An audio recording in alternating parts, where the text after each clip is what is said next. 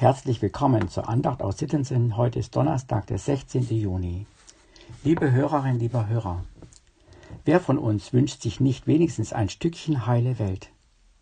Sei es, dass ein langjähriger Familienstreit friedlich beigelegt wird, dass der Chef dem Angestellten Danke sagt für die gute Arbeit von gestern und angemessen belohnt, dass ein Schüler, der sein Handy und Portemonnaie auf der Bank im Schulhof hat liegen lassen, es unversehrt beim Hausmeister abholen kann, dass ein Reicher anfängt, mit einem Armen zu teilen. Und was wäre, wenn russische und ukrainische Soldaten ihre Waffen niederlegten und sich in den Arm nehmen? Sie könnten ganz sicher diese Reihe fortsetzen. Und dann spüren wir, wie Wunsch und Wirklichkeit manchmal zusammenfinden, aber sehr oft weit, weit auseinanderklaffen. Die Losung von heute steht in Fortsetzung der zehn Gebote im zweiten Buch Mose. Mose hatte sie nach der Befreiung aus Ägypten auf dem Weg ins verheißene Land Kanaan von Gott empfangen. Die zehn Gebote, zehn konkrete Schritte in eine heile Welt. Und dann werden diese Gebote weiter konkretisiert, zum Beispiel in der Losung für heute. Dem Herrn, eurem Gott, sollt ihr dienen, so wird er dein Brot und dein Wasser segnen. Diese heile Welt, die wir uns wünschen, nimmt ihren Anfang letztlich immer in uns selber. Sie beginnt, wo wir, Sie und ich, anfangen, die Worte dieses großen Gottes zu beherzigen. Dieses Ihr sollt eurem Gott dienen stellt ja nicht nur die Israeliten vor die Entscheidung, sondern auch uns. Wem wollen wir dienen?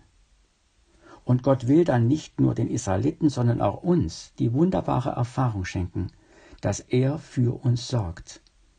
Wo die Israeliten damals Gott vertrauten und das, was sie hatten, untereinander teilten, da brauchten sie keine Angst mehr, um Brot und Wasser zu haben. Gott wollte seinem Volk schon damals zeigen, sorge dich um Gottes gute Absichten, und Gott wird für dich sorgen. Diese Erfahrung gipfelt dann in den Worten Jesu, dem Lehrtext für heute aus der Bergpredigt. Darum sollt ihr nicht sorgen und sagen, was werden wir essen, was werden wir trinken, womit werden wir uns kleiden, denn euer himmlischer Vater weiß, dass ihr all dessen bedürft. Diesem Vers geht übrigens genauso wie in der Losung selbst die Frage voraus, wem wir dienen wollen. Die Pandemie war ja ein Lernfeld auch in Sachen Sorgen.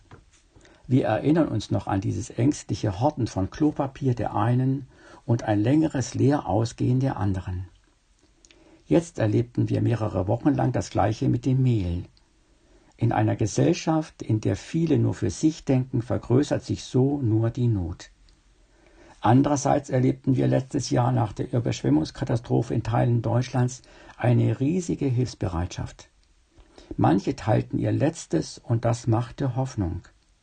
Ein Stückchen heile Welt wurde mitten im Chaos sichtbar. Wir können uns immer entscheiden, vergrößern wir die Not oder tragen wir zur Hoffnung bei.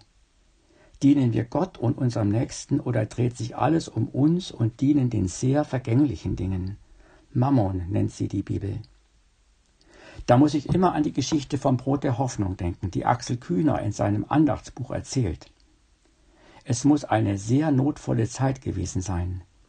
Da bekommt ein todkranker Arzt von einem Freund ein Brot geschenkt, damit er etwas zu essen hat.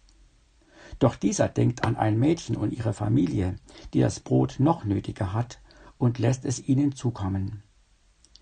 Diese wiederum schickt es einer armen Witwe, und auch sie gibt es weiter an ihre Tochter mit ihren zwei kleinen Kindern. Dieser hatte aber einmal ein Arzt das Leben gerettet, der jetzt schwer krank war und sie schickt ihm das Brot. So kommt das Brot zurück zu dem, der angefangen hatte, mit den Bedürftigen zu teilen. Am Ende sagt dann jener, solange es Menschen gibt, die so handeln, braucht uns um unsere Zukunft nicht bange zu sein.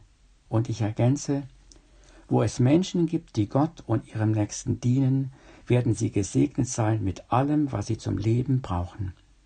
Da wird ein Stück heile Welt Wirklichkeit. Mit herzlichem Gruß, Michael Rösel.